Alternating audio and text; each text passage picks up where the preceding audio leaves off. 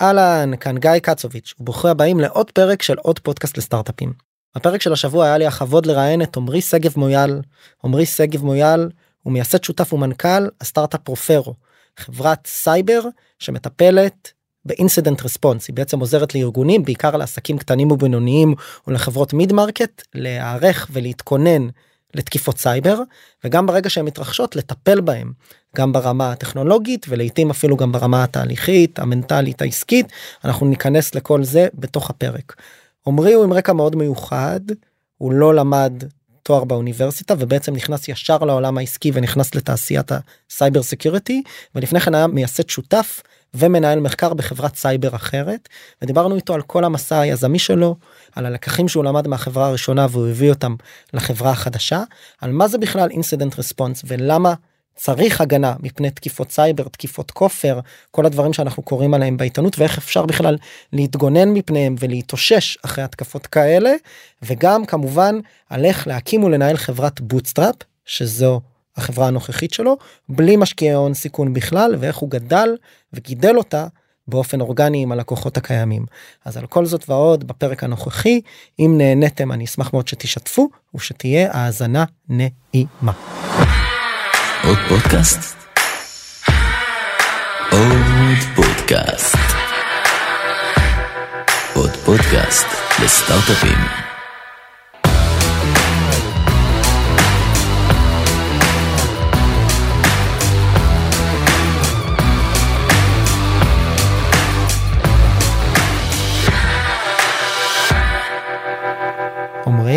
מה קורה? בוקר טוב. בוקר טוב, תודה רבה שבאת, תודה על הזמן. אני אתן ככה גילוי נאות, אנחנו מכירים דרך זוגתך, אשתך, אפשר להגיד אפילו היינו קרובים לגור באותו כמעט אותו חדר. ממש גרנו באותו בית בלוס אנג'לס, בעצם דנה, אשתך, הקימה ומנכלה סטארט-אפ שנקרא ליגלי, שכבר, מה שנקרא, נסגר. קלוזאפ לדעתי Close- זה היה השם האחרון. קלוזאפ זה השם האחרון, ומשם אנחנו מכירים. נכון. נכון. וטוב שאתה פה. אז בוא תספר קצת למי שלא מכיר עליך וקצת על מה אתה עושה היום. בכיף בכיף אז אה, הזכרת את אה, דנה אשתי אז זה עמרי שגב מויאל קצת שונה אז לקחתי גם את השם של אה, אשתי דנה שגב אני היום השותף מייסד ומנכ"ל של חברת פרופרו. חברה שמתמחה בניהול תקריות סייבר מהצד הטכני מכל העולם חברת bootstrap חברה שהיא fully remote real remote עובדים מכל העולם עובדות אה, אין משרדים בכלל הכל נעשה בצורה אונליין לגמרי מהבית. מהבית מהבית קפה מחוף הים אה, סרי לנקה מכל מקום ניו זילנד וכדומה ומשם אנשים עובדים. ומה אתם בדיוק עושים אם תוכל ככה לתאר וקצת גם על המצב של החברה כמה עובדים אתם. בטח. אז אה, בשמחה החברה עם 30 עובדים גדילה די מסיבית קפיצה מאוד גדולה מתחילת השנה. אנחנו בעצם באים ומטפלים במה שנקרא עולם ה mid market, small medium businesses, SMEs, מטפלים בבעיות התקריות הסייבר, זאת אומרת משני אה, רבדים, צד אחד זה לפני אירוע, אנחנו מכינים אותם לאירוע, מטמיעים מערכות שפותחו בחברה, הכל בעצם אה, פיתוחים שלנו, ומכינים אותם לאירוע, או שיש אירוע, אנחנו מגיעים ועוזרים להם להשתקם, ואז לאחר מכן לחזור לשגרה, שזה דבר שהוא מאוד... אירוע מאוד זה לא חתונה נכון? למה הכוונה באירוע? זה חתונה עם אה, זה חתונת הדם כמו שיש ב blood wedding כמו שיש במשחקי הכס. זה זה אירוע קשה אה, זה רעידת אדמה. כוונה לאירוע סייבר נכון? לאיזשהו כן. אירוע של פרצת אבטחת מידע בתוך הארגון בין אם זה מידע שנגנב או איזה אה, אירוע כופר ransomware אירוע של גניבת כסף אירוע של דלף מידע אירוע של אינסיידר פרט עובד אה, עובדת שסרחו ועשו פעולות זדוניות. ומה ומה אתם מאפשרים לאותם ארגונים בוא נדבר רגע בתכלס אתם נותנים להם כלים ומערכות מה לנטר את האירועים האלה או שברגע שזה קורה להתמודד איתם תסביר קצת יותר. בטח, אז עיקר העבודה הוא להכין לקוחות לפני אירוע שהם יוכלו להתמודד בצורה הטובה ביותר ברגע שזה קורה. אה, פריסת מערכות לזהות את הדברים ולחקור אותם באופן מאוד מהיר כמה שיותר מוקדם. אה, להכין את ה... התוכן הטכני למחלקות המשפטיות וכדומה בשביל אה, אה, להתגבר על בעיות של רגולציה.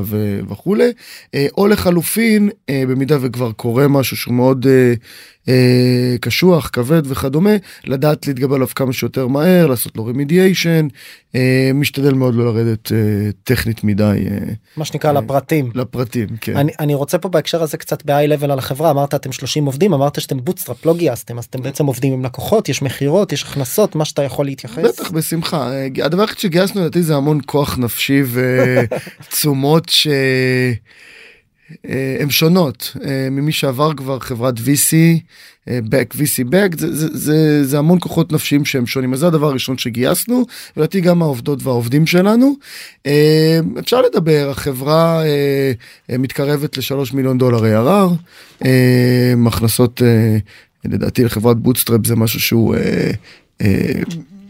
די מיוחד, אין הרבה כאלה לדעתי בכלל בעולם, מעל למאה לקוחות סך הכל, ואמרתי כבר את מספר העובדים, לקוחות באמת מכל העולם, עיקר כמובן אירופה, ישראל, ארה"ב, אבל הגענו כמעט לכל מדהים. אזור נידח שיש, ברזיל. מדהים. אז אנחנו תכף אולי נדבר ואני מניח שככה בהמשך הפרק אנחנו באמת נדבר על מה זה המשמעויות האלה של לבנות חברה bootstrap בעצם בלי לגייס הון סיכון ממשקיעים חיצוניים, לא אנג'לים, לא קרנות, שום, שום הון חיצוני, בעצם הקמת אותה, אני, אני מניח ואנחנו ניגע בזה מההון שלכם, המשאבים שלכם, הידע שלכם, נדבר על זה.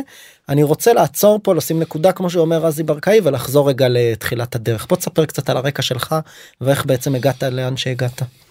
אז פעם הייתי מתחיל בלהגיד שהרקע שלי הוא קצת שונה אבל הבנתי כבר שכולם שונים אין דבר כזה רקע אחיד גם הקלאסי 8200 וכולי וכולי זה לא אותו דבר וכולם שונים אז.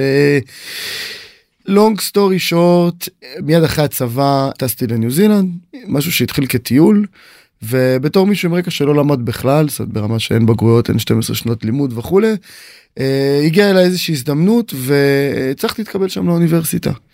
אה, בניו זילנד. בניו זילנד. בתור מישהו שטס לעשות סנואובורד, קצת ללמוד על החיים, אולי להתרחק הכי רחוק שאפשר, פיזית, באמת הכי רחוק שאפשר. פיזית ומנטלית. אה, מנטלית חד משמעית, פשוט שונה לגמרי, זה לא דרום אמריקה עם הישראלים, זה לא ארצות הברית, דרום אפריקה, זה באמת להתנתק לגמרי, תקופה שהיה פייסבוק כזה לא לגמרי, אה, יותר לא היה וואטסאפים לא דברים כאלה סקייפ זה מה שאני מדבר ולא הייתי עונה לאף אחד אה, תקופה ארוכה כנ"ל להורים אה, היו שולחים משלחות חילוץ אחת לחודש לשוק לבדוק מה איתי. והגעתי שם לאוניברסיטה אחד רציתי ללמוד בא ממשפחה בינונית פלוס זאת אומרת לא עשירים אה, ככוח לא אני ממש ממוצע לפי המספרים וכולי אבל עם הורים מאוד שאפתנים מאוד uh, רוצים ללמוד פשוט תמיד אוניברסיטה היה שם למרות שבתוך תוכי זה לא משהו שרציתי לעשות אבל איכשהו הקול המהדהד של אמא תלמד תלמד שתהיה גדול אז וואי יש הזדמנות באיך לעשות את זה. והתחלתי ללמוד, אה, הלכתי למדעי המחשב כמובן, למה? כי באמת מהרקע שלי, אה, סבא שלי לימד אותי תכנות בגיל מאוד צעיר, אה, לימד אותי על מחשבים והייתי מאוד אוטודידקט ותמיד התעסקתי במחשבים אז היה מאוד ברור שזה מה שאני הולך לעשות. אה, התחלתי באוניברסיטה ואחרי שנתיים בערך הבנתי שזה שנתיים וחצי שדי אני מבזבז פה את הזמן לא האמנתי בתואר עצמו. חזרתי לארץ ושאפתנות רצון אהבתי תמיד אבטחת מידע התחלתי להקים עסק של אבטחת מידע במקור mm. נקרא SnakeByte. עשרה עובדים מאוד מהר בערך בעניין של שלושה ארבעה חודשים אה, לא היה לי מושג מה אני עושה. לא היום כבר כמעט כל כך קל לקרוא על pipeline ועל deal flow ו budget ומה לא.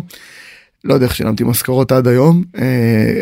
חלק מהעובדים היום במקומות מאוד בכירים, אה, שאחת שאני מאוד אוהב לציין, לא נגיד את שמה כרגע, אבל באמת איכשהו זה, איכשהו דברים הסתדרו, הרבה חוצפה, הרבה שאפתנות, ובשלב מסוים כן נפל עליי שוואו אין לי מושג מה אני עושה, אני מאוד טכני, אני אוהב את הטכני, לא ממש מתחבר לכל האקסלים בתקופתו, בין 23, 23 וחצי.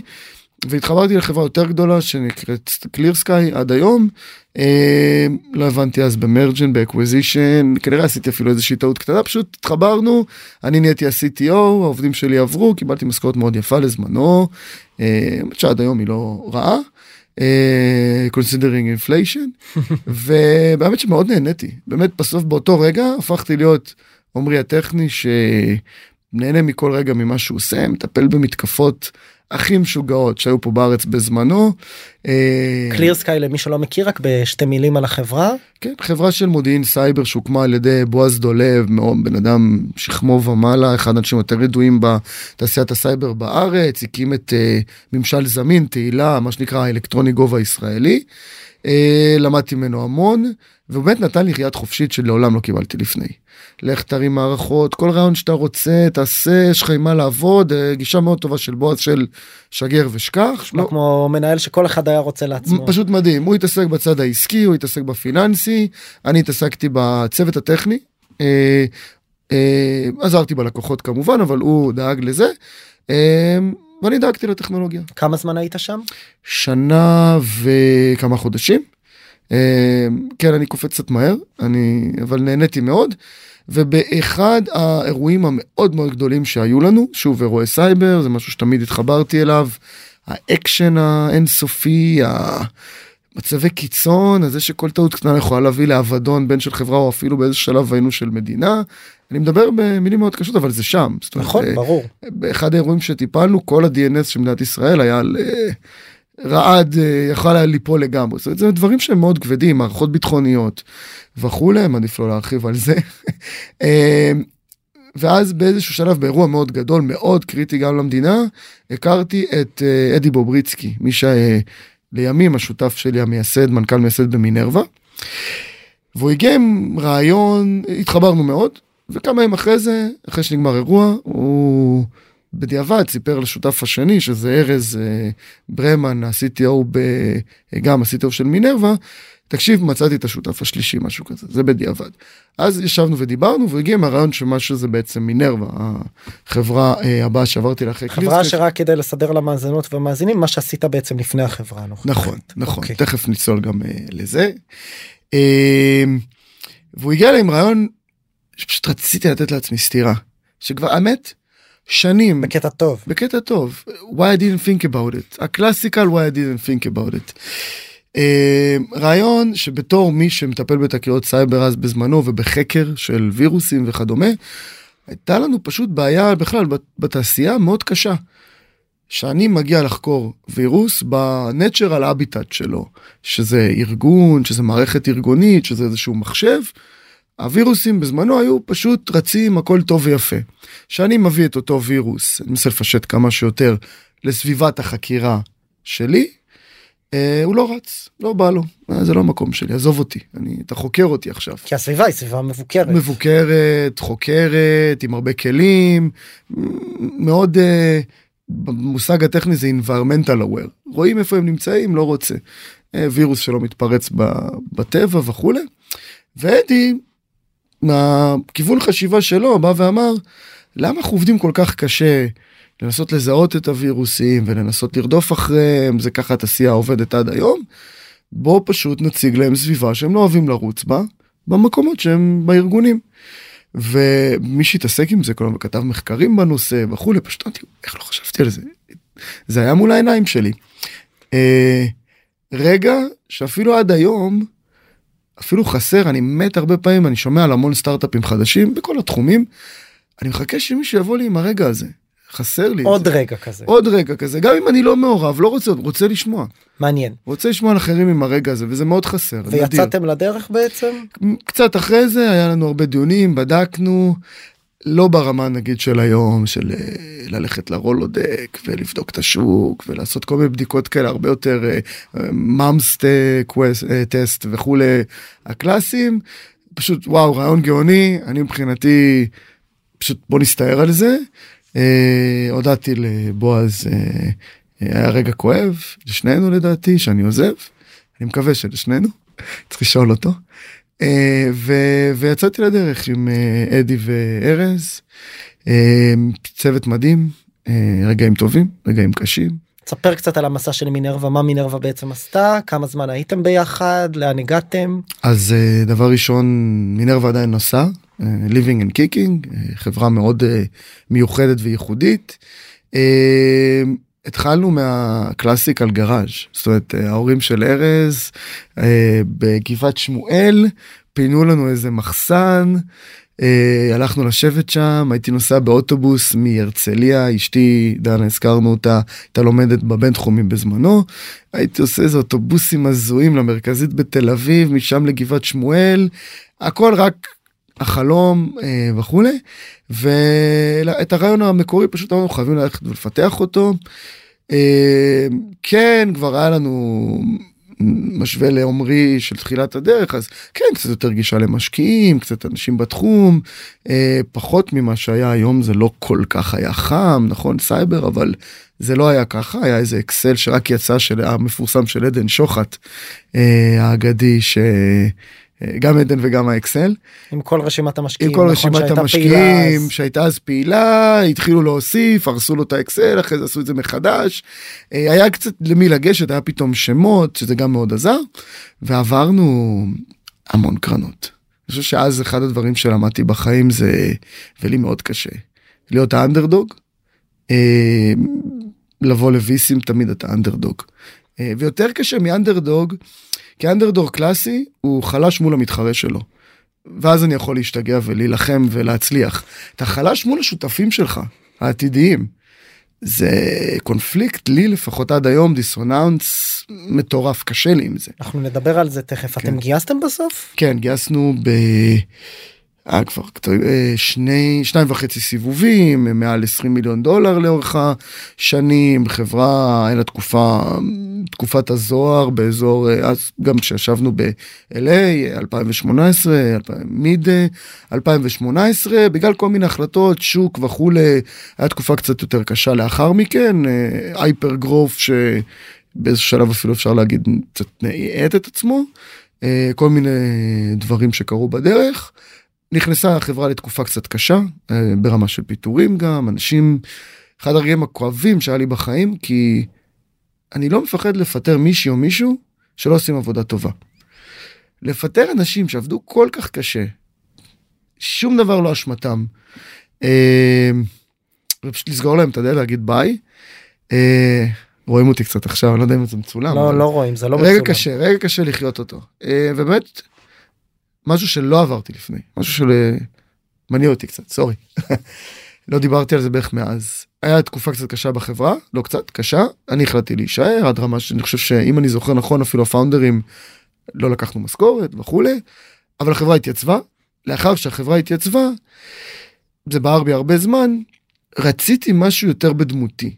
הייתי... מי מנהל, היית שם מנהל שותף ומנהל המחקר. מנהל שותף ומנהל המחקר.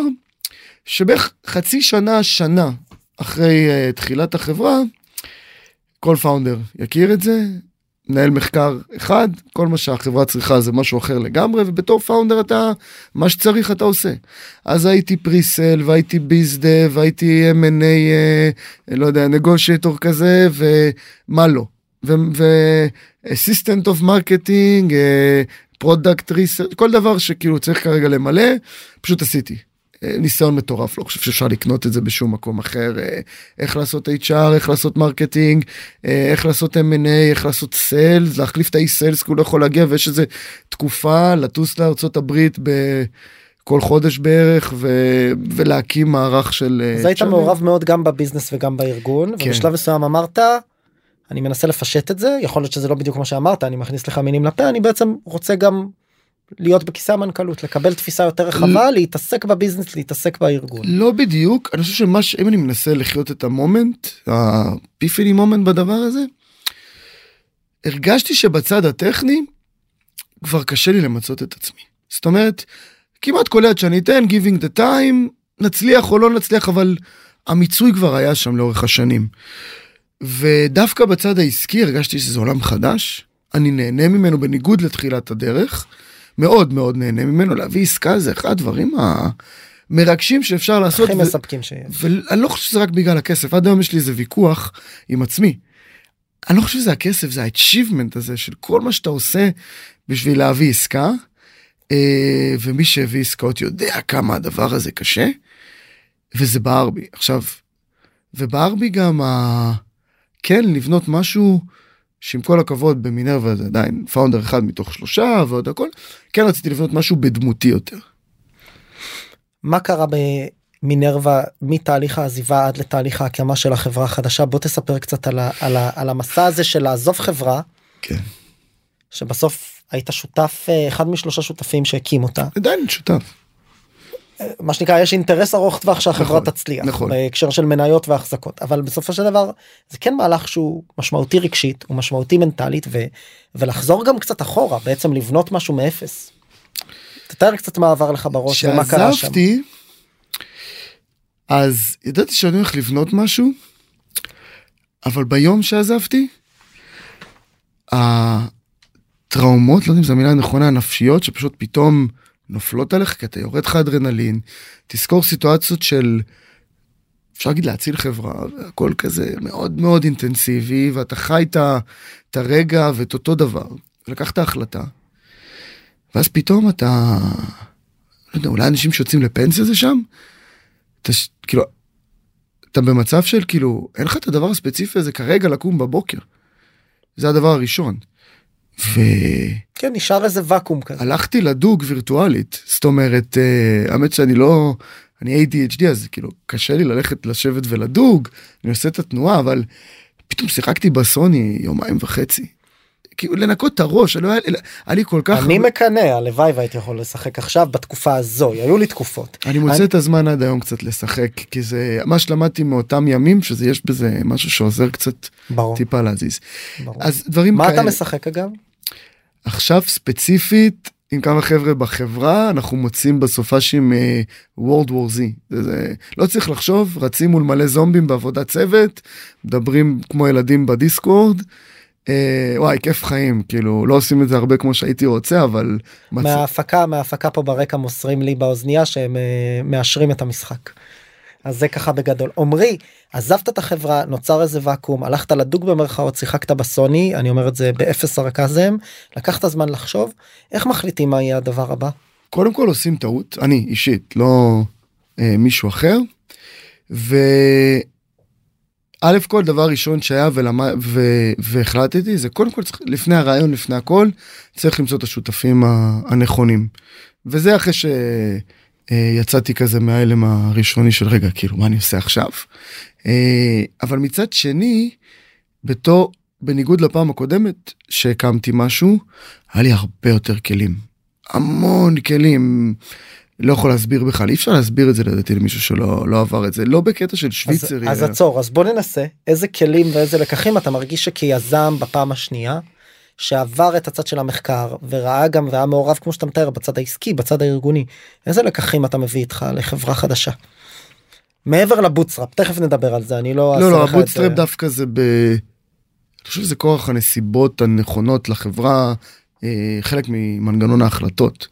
אה, דבר ראשון צוות שיהיה לו סינרגיה מטורפת זאת אומרת דבר ראשון לפני הכל צריך לדעת את- וגם צריך למצוא את הכלים כי לפני שמישהו עבר באמת סטארט-אפ לא חושב שעובד או עובדת בסטארט-אפ אף פעם יגיעו לרמה הזאת אולי קרובה אבל לא.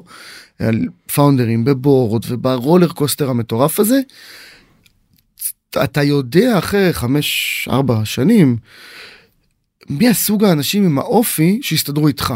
ועם עם, עם הדברים המאוד רעים שיכולים להיות לך והטובים וישלימו אותך. ולא ידעתי, כמובן בטוח שלא ידעתי את זה שהקמתי את מינרווה, אה, ועד היום אני משפר את זה אבל אבל הרבה יותר שם. אה, אז דבר ראשון, אז חשיבות הצוות המייסד וחשיבות העובדים הראשונים. ממש אין פה זה עוד לא הגעתי לזה אבל קודם כל הצוות המייסד. אה, הדבר הנוסף אני חושב שהוא הכי חשוב זה ה... וזה אני לא חושב שמישהו בתחילת דרכם יכולים אבל זה ה... במיוחד בתחום זאת אומרת מאוד קשה למה מאוד קשה גם לעבור תחום בסטארט-אפ שני כי יש את הרולודק ויש את הקשרים ויש את האנשים וקל יותר לעשות valuation לרעיונות שעולים ועולים הרבה רעיונות. אתה. מדבר למה להישאר בעולמות של security זה בסוף. כן, או בכלל באותו תחום שאתה נמצא, אני משער שמישהי שעשתה אקזיט ב... או סיימה סטארט-אפ לטוב או לרע בתחום של finance, יהיה לה מאוד קשה לעבור לסייבר וכולי, כי יש איזה נקודת התחלה יותר חזקה. אני חושב שאפילו יורד לרמה של ה... איזה ספרים לקרוא. בתור סטארט-אפ בפעם הראשונה, או אפילו מנהל עסק שהייתי בפעם הראשונה, יש המון מידע. וזורקים עליכם 50 ספרים מומלצים, כל אחד והספר המומלץ שלו. ברוב הטיסות קראנו כל כך הרבה כבר הבנתי אפילו יותר טוב מה אני צריך לקרוא באותו רגע נתון לחזור לספרים מסוימים וכולי שזה גם עוזר. ואני חושב שמעל הכל הבנתי שאני לא מבין כלום. שחייב להסתמך על אנשים אחרים שמבינים הרבה יותר טוב ממני בתחומם. חייב mentors. אין מצב גם אם יש תחום שאתה חושב שאתה טוב בו. יש עוד מישהו שיותר טוב מזה ממך ועבר ולדעתי המנטורים הכי טובים זה אנשים שהם בערך בין חצי שנה לשמונה חודשים מהמקום שאתה נמצא בו זה כרגע. נקודה מעניינת אתה בא ואומר אל תלך למנכ"ל של איזה חברת cyber security ציבורית שמנהל לא, מיליארדים ומוכר לא במיליונים כבר. לך למישהו שעוש, שאת, שאתה רוצה להיות באזור שבו הוא נמצא בין אם זה מבחינת קריירה או מצב עסקי או מצב מנטלי בעוד חצי שנה שנה מעכשיו. משהו כזה כן הכל עדיין טרי העצות מאוד רלוונטיות השוק באותו מקום ה... לגייס עובדים אפילו לדוגמה. מאוד שונה מחצי שנה לחצי שנה קדימה הכל משתנה. כמות המשאבים באלף ואחת דברים זה זה הוא חי- הוא חי את זה זה אותנטי זה לא הזיכרון הרחוק שאיכשהו רוצה או היא רוצה לראות את זה. אה, אז זה נגיד משהו שמאוד מלווה אותי עד היום ולמזלי יש לי גם הרבה חברים וחברות ששם אז מצד אחד זה כיף להתעדכן עם החברים מצד שני באמת יש כמה אנשים שפשוט עוזרים בצורה מטורפת וגם אני מאוד משתדל לעשות את זה ואם מישהו מקשיב אז תמיד אשמח אה, ואני חושב שדי קל להגיע אליי אז חופשי. אני רוצה לשאול באופן כללי על הנושא הזה של bootstrap. כן. לא גייסתם כסף זה הייתה בהחלטה מודעת. צריך טיפה להתחקות אחרי הסיפור כי זה לא בדיוק אה, ככה אפשר לספר סיפור יפה שהחלטנו שאנחנו עושים את זה בכל מקרה בלי ויסס וכולי. הסיבוב הראשון שלנו ביחד שלי ושל גיא השותף שלי אה, שכל הדברים שאמרתי פשוט מדהים משלימו אותי באלף ואחת אה, דרכים וסינרגיה מטורפת. החלטנו ללכת על משהו אחר לגמרי מה שאנחנו עושים היום אה, קצת לפני הקורונה אה, הקמנו סטארט-אפ על הנייר שנקרא Secure AI. המטרה הייתה אה, לאבטח מערכות של בינה מלאכותית שמאוד מאוד נפוצות. לא אכנס לפרטים. היה לנו רעיון, היה לנו vision, היה לנו תוכנית לשלוש שנים, לא לשנתיים. אה, היה לנו אפילו כמה LOIs וקלאסי VC backed company ועם כל הקשיים יש לי המון צריבות ממשקיעים מכל מיני סיבות גם של אחרים וגם של עצמי אה, וגם המון דברים טובים. אבל ברור שבעסק הזה זה היה מאוד נכון ללכת ל-VCs. התחלנו כמה משקיעות ומשקיעים מאוד מאוד טובים. ואז שני דברים קרו. דבר ראשון, ואני חושב שזה משהו שכן צריך הרבה ניסיון להגיע אליו, הייתה לנו הרגשה, גיא הוא גם קצת second timer לפחות, לא בדיוק founder, אבל CTO של חברות גדולות וכדומה, הייתה לנו איזושהי הרגשה בהתחלה בבטן, אבל אז ממש שמנו אותה בעובדות, שכל ה-LOIs וכל הדברים שאנחנו מקבלים זה nice to have, אבל אם אני עכשיו בא לאותם לקוחות ועוד כמה יותר גדולים, ואומר להם חבר'ה, זה לא vision, הנה מוצר, הם לא קונים. זה מגניב, זה נשמע טוב, אבל בכסף בסוף הם לא ישימו. עשינו משהו שלא הרבה עושים.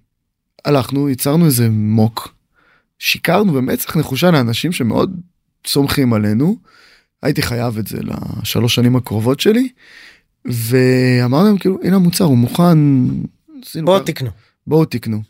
אף אחד לא קנה. זה לא קנה. אה, לא. פשוט ושם כי- הבנתם שמה שאין טעם לגייס מ-VCs כי אף אחד לא רוצה את המוצר. לא רק שאין טעם לגייס מ-VCs, אנחנו עושים טעות קלאסית של לפתח משהו שבמקרה הטוב, השוק שלו יהיה בעוד, אה, רוצה להגיד חמש שנים, עבר מאז שנתיים וחצי, עוד חמש אתה שנים אומר אנחנו. עוד לא שם.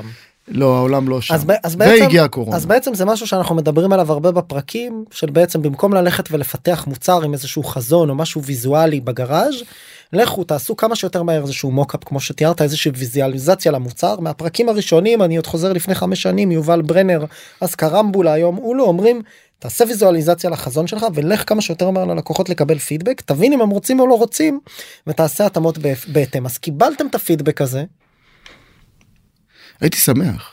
מה קרה באותו רגע במקום הפוך גם מה שקרה שציפיתי שיקרה ציפיתי לבאסה אינסופית כזאת הייתי ממש שמח. עבר לי איזה כזה מחשבה של וואו איזה מזל. כאילו מזל חוכמה לא משנה טוב שזה קרה. ואמרנו רגע אנחנו שני אנשים מאוד טכנולוגיים היינו מאוד מונעים בטכנולוגיה שלנו וב vision שלנו ובמה אנחנו חושבים שצריך כן. ולמה מכל מה שלמדנו עד היום לא עשינו את הדבר הכי קלאסי שצריך לעשות. יש לנו קשרים יש לנו לקוחות שאוהבים אותנו כל העולם. בוא נעשה משהו הפוך. במקום להגדיר בעיה שאנחנו טכנולוגית שהיא קיימת דרך אגב היא קיימת אבל פשוט אין לה שוק לא מוכנים לשלם עליה כרגע. אה, בוא נלך לכולם. אחי מה אתם צריכים? מה אתם עכשיו מוכ... אה, בלי לבוא למכור כלום מה תספר לי על הבעיות שלך. בדיוק יותר מזה המדד היה אני רוצה לבחור משהו שלא משנה רמתו. קהל יעד בדרך כלל סיסו, CIO, מנהלי אבטחת מידע, מנהל מערכות, אה, ריסק, מנכ"לים, מנכ"ליות. שאני אומר לו יש לי את זה, לא בודק, לא כלום, לא בודקת, לא רוצה לקלל, shut up and take my money. כאילו, זה המדד, זה מה שאני רוצה. רוצה ללכת לקיצון. כמובן שלא הכל שחור ולבן וכולי, אבל זה היה המדד. והתחלנו לבדוק את השוק. מה אתם צריכים? מה אתם עושים? נעשה את זה. עם כמה לקוחות דיברתם? איך מאה ומשהו? וואו. ואז הגעתם לרעיון הנוכחי. היה לנו שלושה רעיונות. אחד, אה, כבר תפסו עליו שוק אה, וויז ואורקה וכולי. סבבה, בואו, כאילו, הכל טוב, ניתן להם את זה, יש להם פור, יש להם בקט, לא ננצח פה. אה, עוד אחד שהוא פשוט התגלה כלא ישים. אה, אם מישהו מאוד מעוניין אז אני אשמח לפרט פרטנית יש לי אחלה notes ואם אתם תצליחו ליישם לא יהיה גאה ממני אני לא חושב שאפשר. והדבר השלישי היה incident response. מענה לתקריות סייבר כל גווניו. וגם ב market מאוד מסוים ל-SMB לא, ל mid market. לא זה יתפתח בהמשך. אוקיי. אה, זה יתפתח בהמשך. ושם כבר הבנתם שאתם הולכים בלי קרנות? שאתם לא. הולכים? אוקיי. התחלנו לבחון ובמהלך הבחינה הגענו כבר לאיזה 300 אלף דולר הכנסות. פשוט זה היה shut up and take my money. כאילו זה היה קלאסי. ועם הזמן חברה מההתחלה הייתה cash flow פוזיטיב עם growth. אה, ולא היה שום צורך לפחות בהתחלה מה גם שלקח זמן באמת בגלל התחום האינטנסיבי והרגיש וכולי וכולי לאפיין בכלל את ה...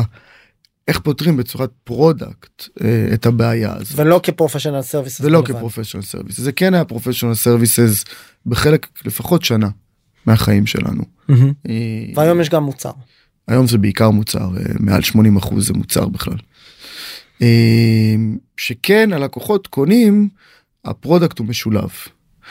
פשוט הוא פחות מוצ...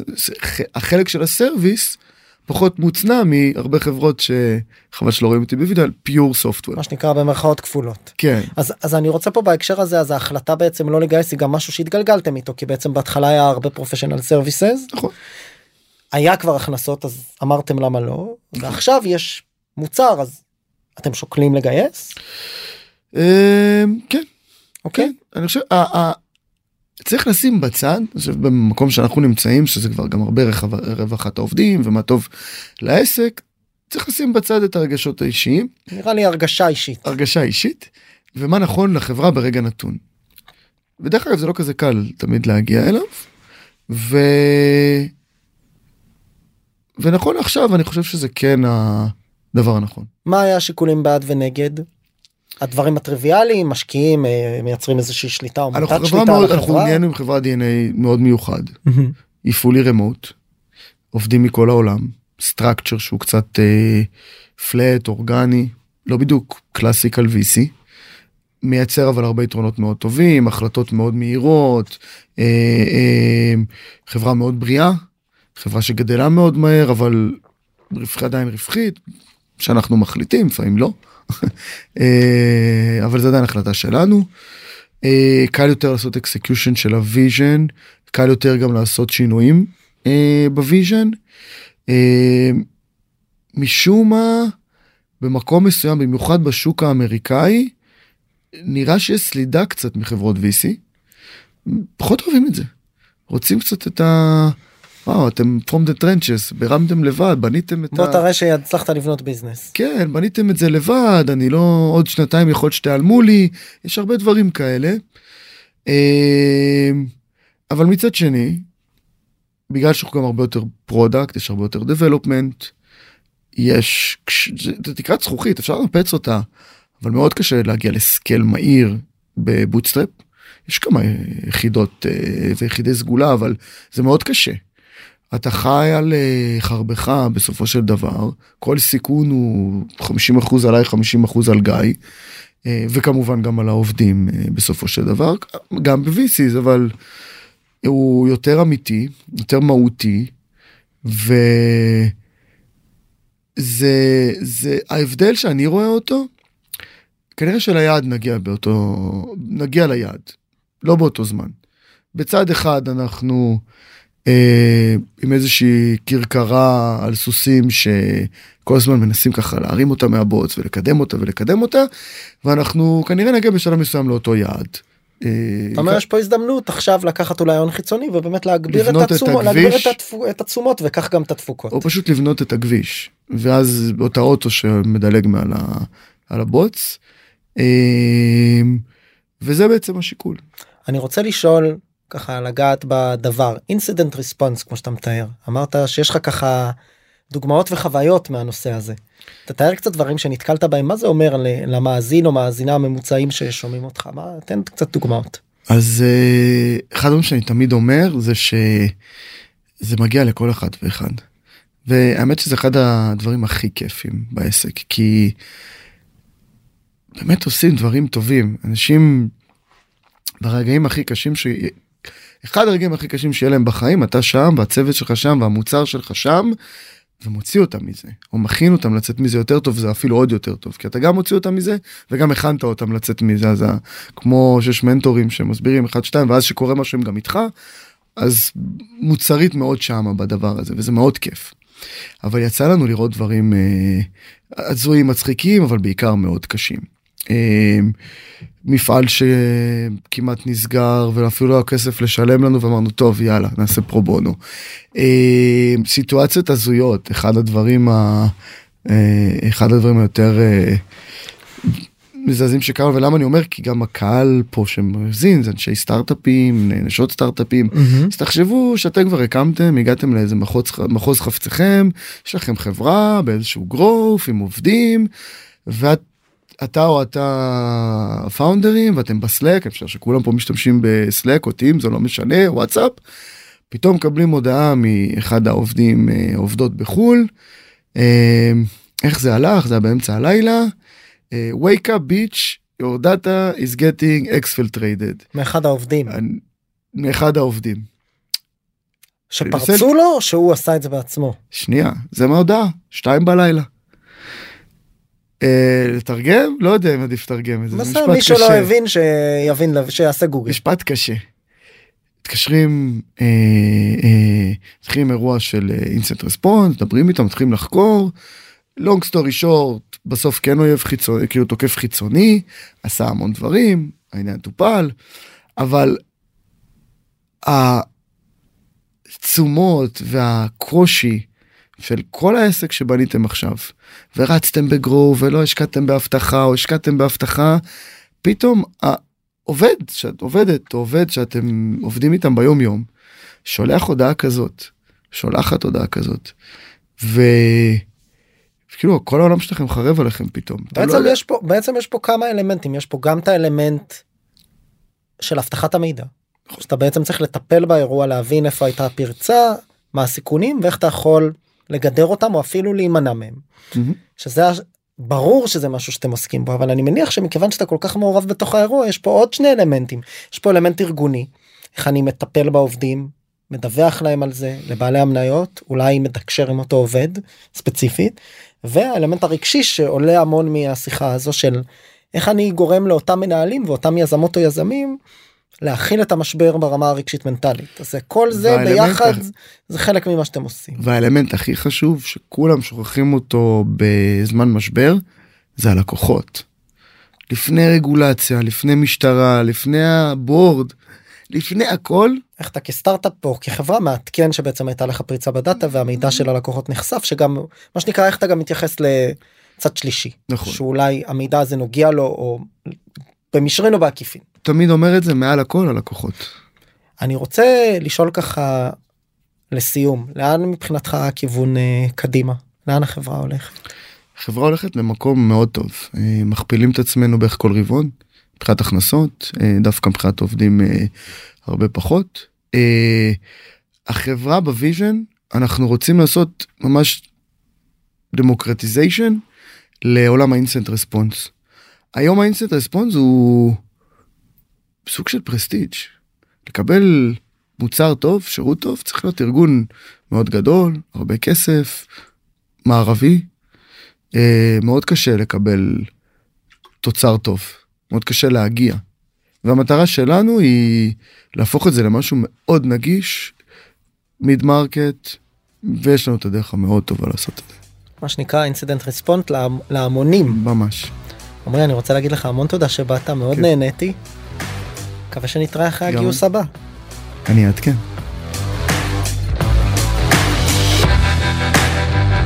חברות וחברים תודה רבה שנשארתם עד סוף הפרק והאזנתם לי. אני מקווה מאוד שהפרק העשיר אתכם ולימד אתכם משהו חדש ואם הרגשתם שלקחתם משהו מהפרק הזה אני ממש אשמח שתשתפו אותו ואת הפודקאסט בכלל כדי שעוד יזמות ויזמים בתחילת הדרך בישראל יוכלו ללמוד על איך להקים ולהתחיל את הסטארט-אפ שלהם. אם אתם רוצות ורוצים לשמוע עוד פרקים אני מזמין אתכם להירשם למעקב כל הלינקים למעקב אחרי הפודקאסט שלנו מופיע ב description וכמובן אתם מוזמנים לפנות אליי או בלינקדאין או באינסטגרם ולספר לי איך נהניתם מהפרק ומה למדתם, או סתם לכל בקשה ותהייה, גם הלינקים האלה מופיעים אצלנו בפודקאסט. תודה רבה ונתראה בפרק הבא.